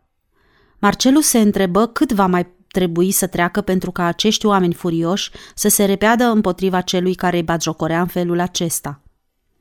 Din marginea cea mai îndepărtată a grupului, care se frământa neputincios, cineva ridicase o piatră de pe calda râm pe care acum o aruncă asupra lui. Cel care o aruncase țintise bine, deoarece piatra îl lovi pe Stefanos în umărul obrazului și îl făcu să se clatine pe picioare. Cu o mișcare involuntară ridică mâna și șterse sângele care a apărut numai decât. A doua piatră aruncată cu furie îl lovi în cot. Apoi se ridică un chiot și Marcelus își închipui că este un protest împotriva acestei nelegiuiri, dar imediat după aceea își dădu seama că glasurile guturale ale oamenilor protestează împotriva cuvintelor pe care le auziseră și nu împotriva lapidării. Când a treia piatră îl lovi în plin obraz, chiotele de aprobare se ridicară furtunoase. Alte două pietre aruncate nu și atinseră ținta, deoarece trecuseră peste capul lui Stefanos și loviră în mulțimea din cealaltă parte. Fariseii și cărturarii din cealaltă margine începură să se înghesuie unul într-altul și să se calce în picioare, alergând să se adăpostească în lungul pereților și pe sub garduri. Stefanos încercă să-și acopere capul cu brațele și se dădu înapoi, dar pietrele curgeau acum fără întrerupere. Centurionul crezu că e momentul să dea un ordin și soldații se puseră în mișcare, îmbrâncind lumea, fără să țină socoteală de nimic, pentru a-și face loc și a se apropia. Marcelus, care era în apropierea unui soldat înalt și voinic, se luă după el și îl văzu că pocnește în obraz pe unul dintre rabinii care nu se feri destul de repede din cale pentru a-i face loc să treacă. Acum legionarii făcuseră roată în mijlocul semicercului spectatorilor și închiseră drumul cu sulițele întinse. Pietrele începură să cadă mai repede și Marcelus constată că incidentul acesta nu poate să fie improvizat. Cei care erau în față nu aruncau cu pietre, dar fără îndoială pregătiseră dinainte această lapidare, căci oamenii care aruncau pietrele erau pricepuți în această meserie și nu greșeau ținta. Stefanos căzuse acum în genunchi și se sprijinea în coate, iar cu mâna care îi sângera încerca să-și acopere capul. Cealaltă i-a târna fără putere, căci probabil îi era ruptă. Mulțimea începuse acum să mugească în tocmai ca fiarele. Marcelus tresări, părându-i se că a mai auzit mugetul acesta și la spectacolele din Circus Maximus. Își făcu loc spre legionarul cel înalt care, după ce se uită la el, îl lăsă să treacă. Mai mulți tineri din mijlocul mulțimii își ziseseră probabil că acesta este momentul când vor trebui să intervină și ei în operația de lapidare. Centurionul se prefăcu că nu-i vede când trecură pe sub șirul de suliți întinse. Lui Stefanos, care acum se întinsese nemișcat, nu-i mai puteau face niciun rău și cu contribuția lor puteau cel mult să dovedească celor de față că sunt și ei de acord să-și asume partea de răspundere în săvârșirea acestei crime. Marcelus simți un junghi în inimă. Nu putea face nimic. Dacă bătrânul Iulian ar fi fost de față, poate ar fi protestat, dar pe centurionul acesta ar fi fost zadarnic să-l denunțe. El nu făcea altceva decât executa ordinele primite de la alții. Bietul Stefanos era mort sau își pierduse cunoștința, dar demnitarii orașului continuară să-l lapideze. În imediată apropiere a lui Marcelus, de cealaltă parte a cercului spectatorilor, se oprise un tânăr cărturar, având pe cap o tichie cu ciucure, probabil un cercetător al Talmudului. Era mic de statură, dar bine legat. Stătea cu pumnii încleștați și obrazul îi era contractat de revoltă. Fiecare piatră ce lovea trupul inert al victimei era însoțită de o mișcare de aprobare din partea lui. Marcelus se uită cu atenție la obrazul lui livid și se miră că un tânăr inteligent este în stare să se bucure de această brutalitate omenească. Imediat după aceea, un bărbat gras și impunător își făcu loc pe sub sulițele legionarilor și, scoțându-și levita luxoasă, o întinse tânărului. Un altul tot atât de impunător îl urmă și se dezbrăcă, iar după ce își predase și el levita, începură amândoi să se opintească pentru a smulge o piatră din caldarâm. Marcelus se aplecă spre cel care ținea levitele în brațe și îl întrebă cu severitate. Ce rău ți-a făcut ție omul acesta?" Omulețul se întoarse și se uită cu îndrăzneală în ochii lui Marcelus. Avea un obraz plin de răutate, dar se vedea că nu era prost. Obrazul lui strâmbat de revoltă nu putea fi uitat cu ușurință. Omul acesta a spus blasfemii, zbieră el. Ce legătură ar putea să aibă blasfemia cu asasinatul? murmură Marcelus. Mi se pare că ești cărturar și probabil vei putea să-mi explici și mie. Dacă vrei ca mâine să vii la Bet Samir Draș, prietene, răspunse omulețul mulțumit că poate să-și vânture priceperea, te voi lămuri. Vei întreba de Saul, din Tars, adăugă el cu mândrie. Sunt și eu un cetățean roman, ca și tine, stăpâne. Pietrele nu mai cădeau acum. Lumea a început să se liniștească. Tânărul întinse celor doi fruntași levitele și încercă să-și facă loc cu umărul printre oamenii care se răriseră. Legionarii mai țineau și acum sulițele întinse, dar se frământau pe loc ca și când ar fi fost nerăbdători să plece. Centurionul stătea de vorbă cu un evreu bărbos, îmbrăcat într-o impunătoare levită neagră. Lumea din prejurul lor se împrăștia grăbită. Lui Marcelus, care stătea cu ochii pironiți asupra trupului zdrobit al curajosului grec, îi se păru că vede o ușoară tresărire. Stefanos începuse să se ridice încet într-un cot. Un fior de gheață tremură pe deasupra mulțimii când îl văzu că s-a ridicat în genunchi. Obrazul lui plin de sânge se îndreptase în sus și pe buzele zdrobite îi tremura un zâmbet. Apoi, pe neașteptate, ridică o mână ca și când ar fi strâns mâna cuiva care a coborât spre el. Îl văd, strigă el cu glasul triumfător. Îl văd, Isuse, stăpâne al meu, ia-mă la tine. Apoi ochii se închiseră, capul îi se plecă pe piept și Stefanos se prăbuși pe grămada de bolovani. Spectatorii înspăimântați se întoarseră și plecară. Nimeni nu se opri ca să mai întrebe ceva. Începură să dispară ca alungați de spaime. Marcelus își simțea inima bătând în piept și limba era uscată. Cu toate acestea, îi se păru că a fost copleșit de o senzație neobișnuită. Ochii erau plini de lacrimi, dar obrazul îi strălucea de lumina unui zâmbet neașteptat. Se întoarse și se uită în ochii speriați ai legionarului care îi făcuse loc să se apropie de el. Asta a fost o întâmplare cu totul neobișnuită, stăpâne, îngână soldatul. Mult mai neobișnuită decât ai putea să-ți închipui, exclamă Marcelus. Aș fi fost în stare să jur că grecul a murit. Părea că a văzut pe cineva care coboară ca să vină în ajutorul lui. Aș și văzut pe cineva care a venit în ajutorul lui, strigă Marcelus extaziat. Probabil pe Galileanul acela care a murit pe cruce, întrebă legionarul neliniștit. Galileanul acela, prietene, n-a murit, declară Marcelus. Este mai viu decât oricare dintre cei care au fost aici de față. Cu tremurat până în adâncul ființei și cu buzele tremurând, Marcelus plecă împreună cu cei care se împrăștiau. Gândurile îi alergau în timp ce înainta, împins de cei care se îngrămădeau pe urma lui dar la primul colț de stradă se opri și se întoarse înapoi. De Stefanos nu se mai interesa acum nimeni. Legionarii procuratorului coborau în rânduri de câte patru în josul străzii. Niciunul dintre foștii prieteni al lui Stefanos nu se arătase încă. Era prea devreme pentru a îndrăzni să se apropie de el. Se lăsă într-un genunchi, alături de trupul zdrobit și, întinzând mâna, îi netezi părul însângerat de pe creștet și se uită la obrazul împietrit al lui Stefanos. Pe buzele lui se mai vedea și acum zâmbetul de adiniauri. Într-un târziu, bătrânul Ben Iosef ieși șchiopătând din dugheana lui. Era cu ochii roșii și umflați de plâns. Se apropie sfios și se opri la depărtare de câțiva pași. Marcelus ridică fruntea și, uitându-se la el, îi făcu semn. Bătrânul se apropie, palid de spaimă.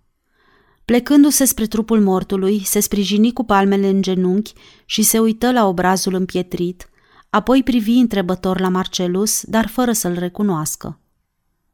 Ce moarte fioroasă, stăpâne!" scânci Ben Iosef. Stefanos nu este mort, declară Marcelus. A plecat împreună cu Isus. Te rog, stăpâne, nu-ți bate joc de credința noastră, zise Ben Iosef. Pentru noi, cei care credem în Isus, ziua aceasta este foarte tristă. Aduți aminte că El a făgăduit celor care cred în El că nu vor muri niciodată, ci vor trăi în veci. Ben Iosef dădu un ce din cap și se uită neîncrezător în ochii lui Marcelus. Da, Sau tu nu crezi în el, îngână el. Marcelus se ridică în picioare și puse mâna pe brațul subțire al bătrânului, apoi îi răspunse. S-ar putea, Ben Iosef, ca Isus să nu vină niciodată după mine, răspunse el cu glasul liniștit, și tot așa s-ar putea să nu vină niciodată după tine. Dar după Stefanos a venit. Du-te și adu un bărbat mai tânăr care să-mi ajute să ridicăm trupul și să-l ducem în dugheana ta. Palis de spaimă, vecinii se adunaseră împrejurul trupului zdrobit al lui Stefanos, pe care îl întinseseră pe masa de lucru a lui Ben Iosef. Toți plângeau. Roda părea deznădăjduită.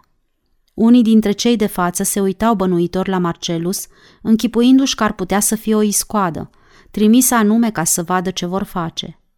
Dar acum nu era momentul să le explice că și el face parte dintre ei. Puțin după aceea îl văzu pe Demetrius în apropierea lui și îi spuse să nu se miște din atelier, ci să încerce să fie oamenilor de folos. Luându-l pe bătrânul Ben Iosef de braț, se duse cu el în colțul cel mai îndepărtat al atelierului. Aici eu nu vă mai pot ajuta cu nimic, zise el și puse câțiva bani de aur în mâna țesătorului. Dar aș vrea să te rog ceva. După ce Iosif se va întoarce la Ierusalim, spune că am fost de față când Stefanus a fost primit în împărăția lui Isus. Și mai spune că sunt convins că tot ce mi-a povestit cât am cutreierat Galileea împreună este adevărul adevărat. Lui Simon, care stătea în întuneric și ferecat în obezi, ziua aceea îi se păru foarte lungă. La amiază i-a aduseseră un colț de pâine mucedă și un ulcior de apă, dar nu mâncase, deoarece era prea adânc mâhnit în sufletul lui pentru a putea mânca. În primul ceas după arestarea lui, din celulele de alături se auziră glasuri batjocoritoare care întrebau cum îl cheamă, ce crimă a săvârșit și când va trebui să moară. Făceau glume obscene, vorbind de ziua când ei vor fi executați și își băteau joc de el, spunând că este atât de speriat încât nici nu îndrăznește să le răspundă. Dar nu le răspunsese nimic și la urmă ceilalți deținuți se săturară să-l mai batjocorească. Lavița de lemn pe care se așezase slujea și de pat. Era mai lată decât o laviță obișnuită, dar nu se putea întinde pe ea și nu putea nici să se proptească cu spatele de perete. Poziția aceasta era obositoare, așa că uneori încerca să-și întindă trupul uriaș, dar fără să reușească. Pereții celulei erau umezi și tot așa și lespezile. Guzganii uriași ieșeau din cotloanele lor și îi ronțăiau sandalele. Cătușele grele îi tăiau mâinile. Se gândi că ar putea suporta mai cu ușurință caznele la care era supus și ar înfrunta moartea cu mai multă îndrăzneală dacă ar ști că lasă în urma sa o organizație de oameni îndrăzneți care să ducă înainte sarcina ce-i fusese încredințată lui. Evident, săvârșise greșeli și probabil procedase greșit și când întemeiase eclesia. Fără îndoială, încă nu sosise timpul pentru întemeierea unei astfel de organizații. Fusese prea nerăbdător. Ar fi trebuit să lase mișcarea să crească, încet, pe nesimțite, cum crește dospeala de pâine, așa cum spusese Isus.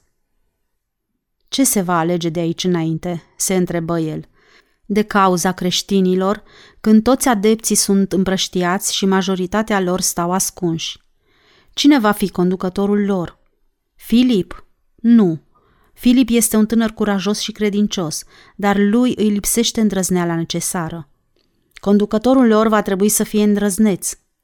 Ioan? Nu. Iacob? Nici acesta. Amândoi aveau pregătirea necesară pentru un conducător, dar le lipsea autoritatea. Mai rămânea Stefanos. El ar fi fost conducătorul indicat, dar nu aici, în Ierusalim. Evreii vor stărui ca cel care îi va conduce să fie israelit și probabil vor avea dreptate, deoarece tradiția creștină aparține poporului evreu. Cum de Mântuitorul a îngăduit să se întâmple o astfel de catastrofă? Sau poate și-a schimbat planul de la început pentru propagarea învățăturilor lui? Sau și-a pierdut încrederea în conducătorul pe care l-a ales? Simon încercă să-și aducă aminte de ziua când Isus îi spusese Simon, eu te voi boteza și îți voi zice ție Petru. Petru cel de stâncă. Pe această stâncă voi clădi casa mea. Simon închise ochii și clătină din cap, gândindu-se la mulțumirea adâncă ce o simțise în ziua aceea și o compară cu deznădejdea situației în care se găsea acum. După ce se lăsă noaptea, veni un gardian în mână cu o torță fumegândă și trase zăvoarele fiecărei uși, iar al doilea umplu ulcioarele cu apă din celule. Văzând că n-a mâncat pâinea pe care o adusese la amiază, gardianul nu-i mai dădu alta, dar nici nu zise nimic. Probabil condamnații la moarte nu aveau obiceiul să mănânce decât foarte puțin. Cât timp se împărți hrana, se auzi zângănind de lanțuri și târșii de picioare. Dar acum în închisoare era liniște de plină. Simon se simți toropit de somn și, proptindu-și umerii și ceafa de perete, a dormi. Puțin după aceea a avut un vis neobișnuit, din pricină că nu părea să fie vis, deși știa că nu poate fi nici realitate. În vis se ridică în picioare și se uită mirat la cătușele care îi scăpaseră de pe mâini și acum erau deschise, pe lavița din fața lui. Ridică un picior și constată că nu mai are obezi pe el. Își îndreptă trupul și ascultă. Nu se auzea nimic altceva decât respirația ritmică a celorlalți deținuți. Până acum nu, să, nu îi se întâmplase încă niciodată să aibă un vis atât de limpede și de amănunțit. Se ridică în picioare și întinse brațele. Apoi făcu câțiva pași spre ușa celulei, pipăindu-și drumul prin întuneric, în lungul lespezilor de pe jos. I se păru straniu că nu aude târșitul sandalelor pe piatră, cum se întâmpla de obicei. Încolo visul îi se părea cât se poate de real. Întinse mâna și o propti în ușa grea și bătută în piroane. Ușa se feri din calea mâinii lui, scârțâind în țâțâni. Întinse din nou mâna spre ea și ușa se deschise mai larg în fața lui. Mai făcu un pas și încă unul. N-auzise până acum niciodată despre un astfel de vis. Era treaz și își putea auzi bătăile inimii și zvâcnirea sângelui în tâmple, dar cu toate acestea știa că doarme pe lavița din apropierea peretelui. Se propti cu mâna pe peretele umed și înaintă cu băgare de seamă, fără să facă zgomot. La capătul lungului coridor, o dâră slabă de lumină își făcea loc printre grinzile groase. Când se apropie, poarta se deschise singură, atât de încet și pe nesimțite, încât Simon înțelese că nu putea să fie realitate. Trecu pragul porții și începu să umble mai repede.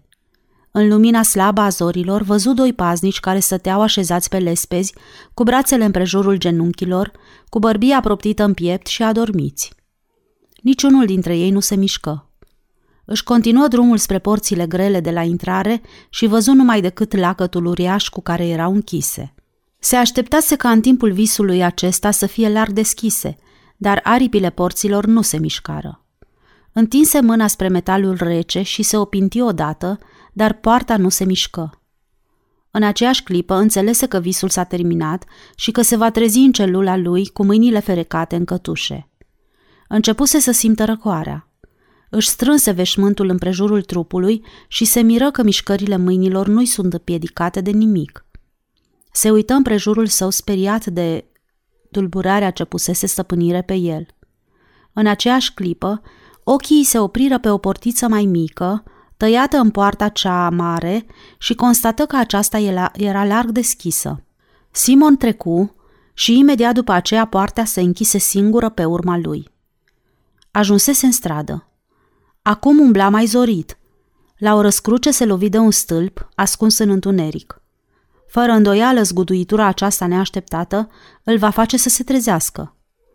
Se opri în loc și, ridicând fruntea în sus, văzu stelele strălucind pe cer și începu să râdă de mulțumire. Era treaz. Fusese slobozit din închisoare. Ce să fac acum? Unde să meargă? Grăbi pasul și se îndreptă spre dugheana lui Beni Iosef, dar constată că era cufundată în întuneric. Se întoarse și plecă spre Ioan Marcu. O dâră slabă de lumină se vedea la o fereastră a catului de sus. Bătu la poarta de ostrețe. După puțină așteptare, printr-o deschizătură, văzu obrazul înspăimântat al rodei, care o rupse la fugă spre ușa deschisă a casei. Este Simon, o auzi el strigând speriată. Simon s-a întors din morți. Apoi se apropie din nou de poartă și, după ce trase zăvorul, o deschise larg. Ochii erau umflați de plâns, dar obrazul îi strălucea de mulțumire. ridică brațele amândouă și îl strânse cu putere la piept. Simon, exclamă ea plângând, Isus te-a înviat din morți. L-ai văzut pe Stefanos? Se întoarce și el? Spune, Roda, Stefanos a murit? întrebă Simon abătut. Brațele ei se desprinseseră de pe trupul lui și căzu grămadă, cu tremurată de durere. Simon se aplecă spre ea și o ridică în brațe înduioșat, apoi o duse și o dădu în grija mamei lui Marcu. Am auzit că te-a ucis, zise Marcu. Nu m-a ucis, răspunse Simon, dar porțile închisorii s-au deschis în calea mea și am ieșit. Intrară încet în casă, împreună cu Roda care plângea deznădăjduită. Odaia era plină de creștini. Ochii lor triști se deschiseră largi și chipurile chinuite li se făcură prelungi când îl văzură, căci își închipuiseră că a murit. Îi făcură loc să treacă fără să zică nimic. Simon se opri în mijlocul lor, iar ei constatară că a trecut printr-o schimbare neobișnuită, căci în prezența lui simțeau că se desprinde o demnitate și o forță nouă. Ridică încet brațul și oamenii își plecară frunțile. Să ne rugăm Domnului, începu Petru cel de stâncă. Binecuvântat fie Domnul cel care a dat viață nouă nedejdilor noastre.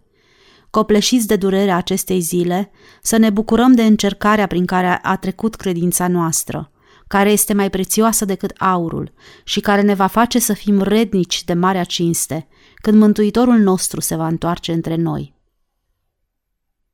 După ce se plimbase vreme de un ceas prin fața palatului procuratorului, Demetrius se simți copleșit de griji și nu fu în stare să mai aștepte. Probabil că greșise în momentul când își închipuise că Marcelus va veni la Iulian pentru a interveni în favoarea creștinilor persecutați. Prin urmare, renunță să mai aștepte și se îndreptă grăbit spre dugheana lui Beni Iosef. Deși era încă destul de departe de destinație, în drumul său întâlni oameni bine îmbrăcați și cu fețele încruntate, care probabil se întorceau acasă de la un spectacol ce nu le făcuse plăcere. Când văzu razele soarelui frângându-se pe scuturile unui grup de soldați care se apropiau, Demetrius intră într-o uliță și își continuă drumul făcând un ocol. Deși edictul procuratorului interzicea de aici înainte întrunirile creștinilor, constată că în dugheana lui Ben Iosef sunt adunați cel puțin o duzină de oameni în prejurul unui mort. Demetrius își dădu seama mirat că între aceștia se afla și stăpânul său, ca și când ar fi stat de pază. Își făcu loc printre oamenii întristați. Roda căzuse în genunchi, în apropierea mortului, și plângea înnecată de suspine – I se părea imposibil ca Stefanos, cu care stătuse de vorbă abia acum câteva ceasuri, să fie mortul acesta cu trupul zdrobit. După ce își mai reveni în fire, Marcelus îl trase la o parte. Tu, Demetrius, vei rămâne aici împreună cu ei și le vei ajuta să-l îngroape, zise el. Prezența mea aici nu mai poate decât să-i înspăimânte. Ei nu sunt în stare să înțeleagă motivul pentru care mă interesez de ei și sunt bănuitori – Mă voi întoarce la Han. Ai fost de față când s-a întâmplat ticăloșia aceasta, stăpâne? întrebă Demetrius. Da, dar s-a întâmplat ceva mai mult decât ceea ce se poate vedea aici. Îți voi spune mai târziu. După ce îl așezară pe Stefanos la loc de odihnă, fără ca pe drum să mai fie supărați de cineva, Demetrius se întoarse acasă împreună cu Ioan Marcu, zicându-și că foarte curând se va putea duce la Han, unde l-aștepta Marcelus. Dar Maria, mama lui Marcu și Roda stăruiră atât de mult să mai întârzie împreună cu ele, încât nu îndrăzni să le părăsească. După ce terminară cu cina și se făcu noapte, începură să sosească prietenii familiei. La început câte unul, apoi în grupuri de câte doi și trei, până ce odăile din partea de jos se umplură de oameni. Niciunul dintre ei nu încerca să vorbească celorlalți cu glasul ridicat – Oamenii vorbeau în șoaptă despre o viziune pe care Stefanos o avusese înainte de a muri. Dar nimeni nu fusese atât de aproape de el pentru a putea ști exact ce s-a întâmplat. Demetrius nu dăduse o atenție deosebită acestui murmur de glasuri. Singură Roda părea curioasă să afle despre ce este vorba. Apoi, spre marea mirare a celor de față, sosi Simon, care părea mult mai impunător și mai impresionant decât fusese înainte. Părea că nu este dispus să le vorbească în amănunt despre felul în care scăpase din închisoare, dar abstracție făcând de emoțiile prin care trecuse, Această scăpare îl făcuse să devină cu totul alt om și părea chiar că a devenit mai înalt și mai voinic decât fusese până acum. Toți presimțeau în el o forță nouă și se sfiau să înceapă vorba cu el și să-i pună întrebări. Li se păru straniu când îl auzi răspunând că de aici înainte vor trebui să-i zică Petru. Demetrius făcu semn lui Ioan Marcu și îi spuse să-l poftească pe Simon Petru să se adăpostească în casa lui, deoarece el i-ar ceda bucuros camera lui și se va duce să doarmă la Han. După ce se înțeleseseră în felul acesta, Demetrius plecă fără ca ceilalți să-l bage în seamă. Era aproape miezul nopții când ajunse la Han și bătu la ușa lui Marcelus pe care îl găsi treaz ținând un sul în mână. Sătură de vorbă în șoaptă, până la revărsatul zorilor, fără să țină seamă de raporturile dintre sclav și stăpân, tot timpul cât discutară evenimentele din timpul zilei. Sunt și eu creștin, declară Marcelus, după ce îi spuse felul în care a fost lapidat Stefanos, iar lui Demetrius îi se păru că face această declarație cu mai multă mândrie decât atunci când spunea sunt și eu roman. I se păru straniu să-l audă pe Marcelus Galio făcând această mărturisire de credință, care era cu totul străină de educația și temperamentul său.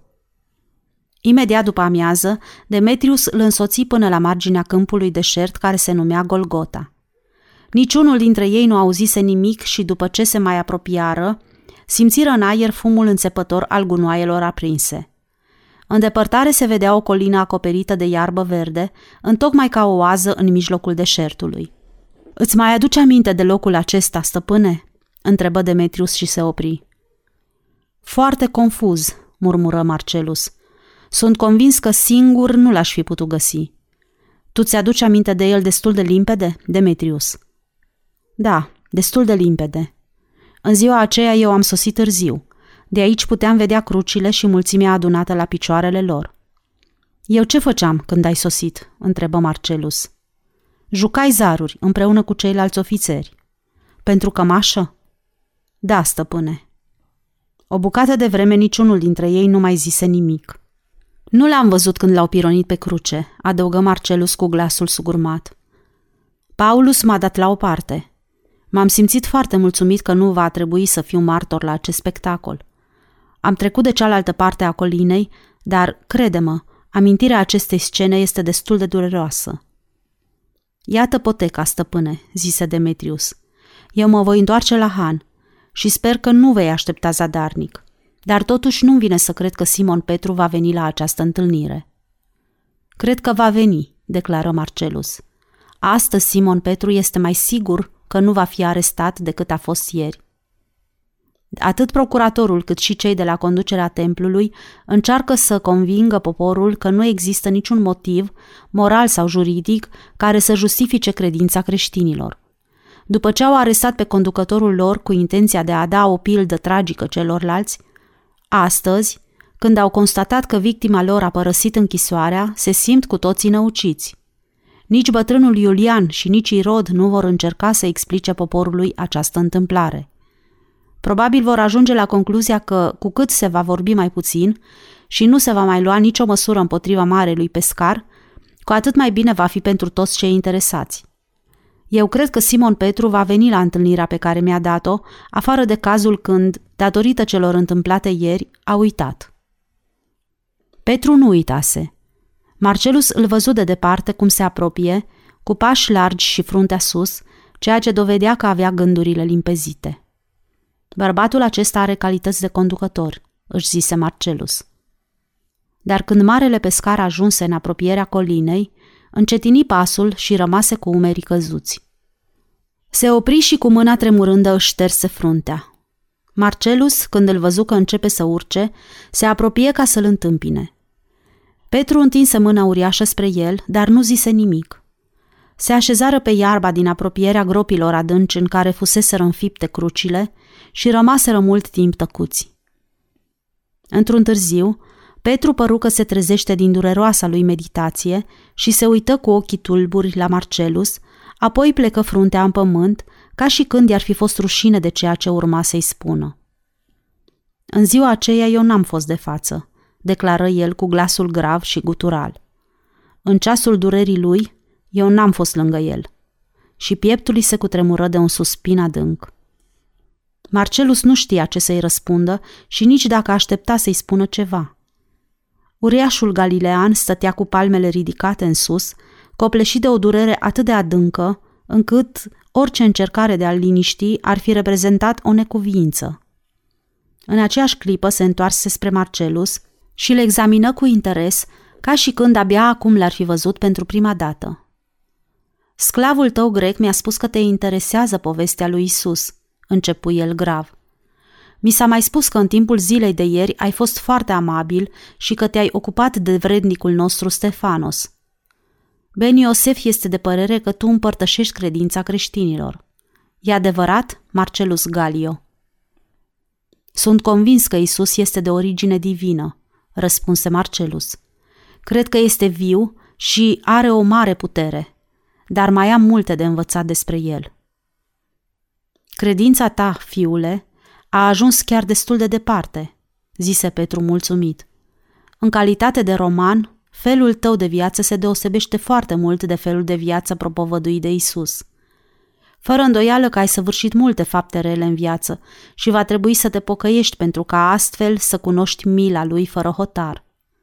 Dar nu-ți voi putea cere să te pocăiești înainte de a-ți spune faptele rele pe care le-am săvârșit eu.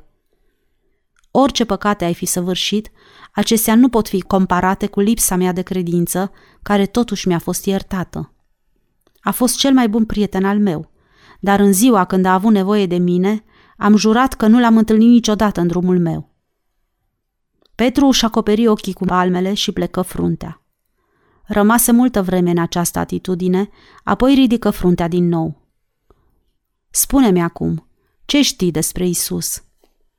Marcelus nu-i răspunse imediat, dar când începu să-i vorbească, glasul lui aproape nu se putea înțelege. Se auzi pe sine spunând, ca și când ar fi vorbit cineva cu totul străin de el. Eu sunt cel care l-a răstignit. Soarele coborâse de mult spre asfințit până să termine ce aveau să-și spună unul altuia și să se îndrepte din nou spre oraș. Vreme de două ceasuri, Marcelus ascultase povestea din care, înainte, nu aflase decât fragmente pe care sufletește nu era pregătit să le poată aprecia. Simțeau acum prezența unei stranii legături între ei, dar Petru, preocupat de amintirile lui referitoare la marele său învățător, îi spuse că acum nu poate să-l mai intereseze altceva decât viitorul. Își făcuse planuri îndrăznețe despre activitatea pe care o va desfășura de aici înainte. Ar fi vrut să plece la Iopa în Cezarea și probabil la Roma. Tu ce vei face, Marcelus?" întrebă el provocator. Eu mă voi întoarce acasă. Ca să faci împăratului raportul pe care îl așteaptă? Petru își puse mâna uriașă pe genunchii lui Marcelus și se uită cu atenție în ochii lui. Până unde vei merge cu mărturisirile referitoare la Isus? întrebă el. Îi voi spune împăratului că Isus, despre care am crezut că este mort, e și astăzi viu și că se străduiește să întemeieze o împărăție nouă. Tânărul meu frate, pentru așa ceva vei avea nevoie de mult curaj – Împăratului nu îi va face plăcere să afle că va fi întemeiată o nouă împărăție. Pentru îndrăzneala ta ar putea să te pedepsească. Se va întâmpla ceea ce va trebui să se întâmple, răspunse Marcelus. Dar în orice caz, eu îi vă spune adevărul. Te va întreba ce dovadă ai că Isus este viu. În cazul acesta, ce îi vei putea răspunde? Îi voi spune cum a murit Stefanos și îi voi vorbi despre viziunea pe care a avut-o. Sunt convins că Stefanos l-a văzut în fața lui pe Isus. Împăratul Tiberiu îți va cere o dovadă mai întemeiată decât este aceasta. Marcelus rămase pe gânduri. Vorbele lui Petru erau justificate. O astfel de afirmație nu va putea avea prea mare valoare în fața unuia care nu era dispus să creadă. Tiberiul va începe să râdă, cum ar fi râs de altfel oricare altul. Senatorul Galio îi va spune – ai văzut un om murind, uitându-se la Isus. Dar ce te face să crezi că ceea ce a văzut el a fost Isus? Aceasta este singura ta dovadă pe care te întemeiezi când afirmi că Galileanul tău este viu? Spui că el a săvârșit minuni, dar tu însuți n-ai văzut niciuna. Haide, să plecăm, zise Petru și se ridică în picioare. Plecarea alături, fără să-și mai spună nimic, deoarece fiecare dintre ei era preocupat de propriile sale gânduri. Foarte curând după aceea, ajunseră în mijlocul străzilor pline de circulație.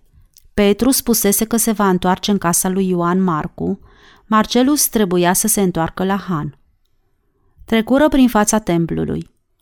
Soarele dispărea în zare și treptele de marmură care în timpul zilei erau pline de cerșetori, acum rămăseseră aproape pustii. Un bietolog cu picioarele strâmbe și răsucite stătea așezat pe treapta cea mai de jos a scării și întinse cățuia spre ei, cerându-le pomană cu glasul răgușit. Petru încetini pasul și se opri. Marcelus apucase câțiva pași înainte, dar se întoarse când văzu că Petru se oprise și stătea de vorbă cu cerșetorul. De când ești în starea asta, prietene?" întrebă Petru. Chiar din ziua nașterii, stăpâne," scânci ologul. Fieți milă, stăpâne, și ajută-mă cu ceva." Eu nu am bani," răspunse Petru și apoi continuă grăbit, dar ceea ce am îți voi da. Și întinzând brațele pe deasupra ologului speriat, îi porunci. În numele lui Isus, ridică-te și umblă. Apucându-l de amândouă brațele, îl ajută să se ridice în picioare și acesta păru că încearcă să-și păstreze echilibrul, scoțând sunete stinse din gât, ca și când ar fi încercat pentru prima dată să umble, dar de umblat umbla cu adevărat. Acum începuse să chiuie. Numai decât după aceea, împrejurul lui se adunaseră câțiva oameni. Vecinii din apropiere, care îl cunoșteau, își făcură loc pentru a putea ajunge mai aproape de el și a-i pune întrebări.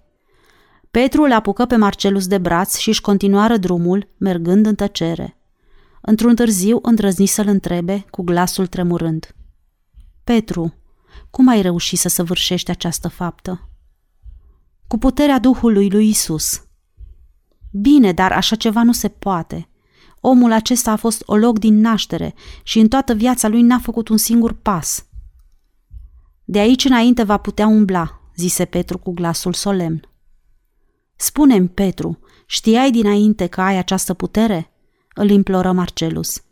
Ai mai săvârșit până acum astfel de fapte? Nu fapte ca acestea, răspunse Petru. Sunt din ce în ce tot mai profund conștient de prezența lui. Trăiește în mine. Puterea aceasta nu este a mea, Marcelus. Este Duhul lui. Probabil că el nu va mai apărea niciodată decât în inima oamenilor, se dumiri Marcelus. Da, zise Petru, el va sălășlui în inima oamenilor și le va da puterea Duhului Său. Dar asta nu este tot. El va coborâ din nou printre oameni. Sfârșitul capitolului 19 Aceasta este o înregistrare Cărțiaudio.eu. Pentru mai multe informații sau dacă dorești să te oferi voluntar, vizitează www www.cărțiaudio.eu. Toate înregistrările Cărțiaudio.eu sunt din domeniul public.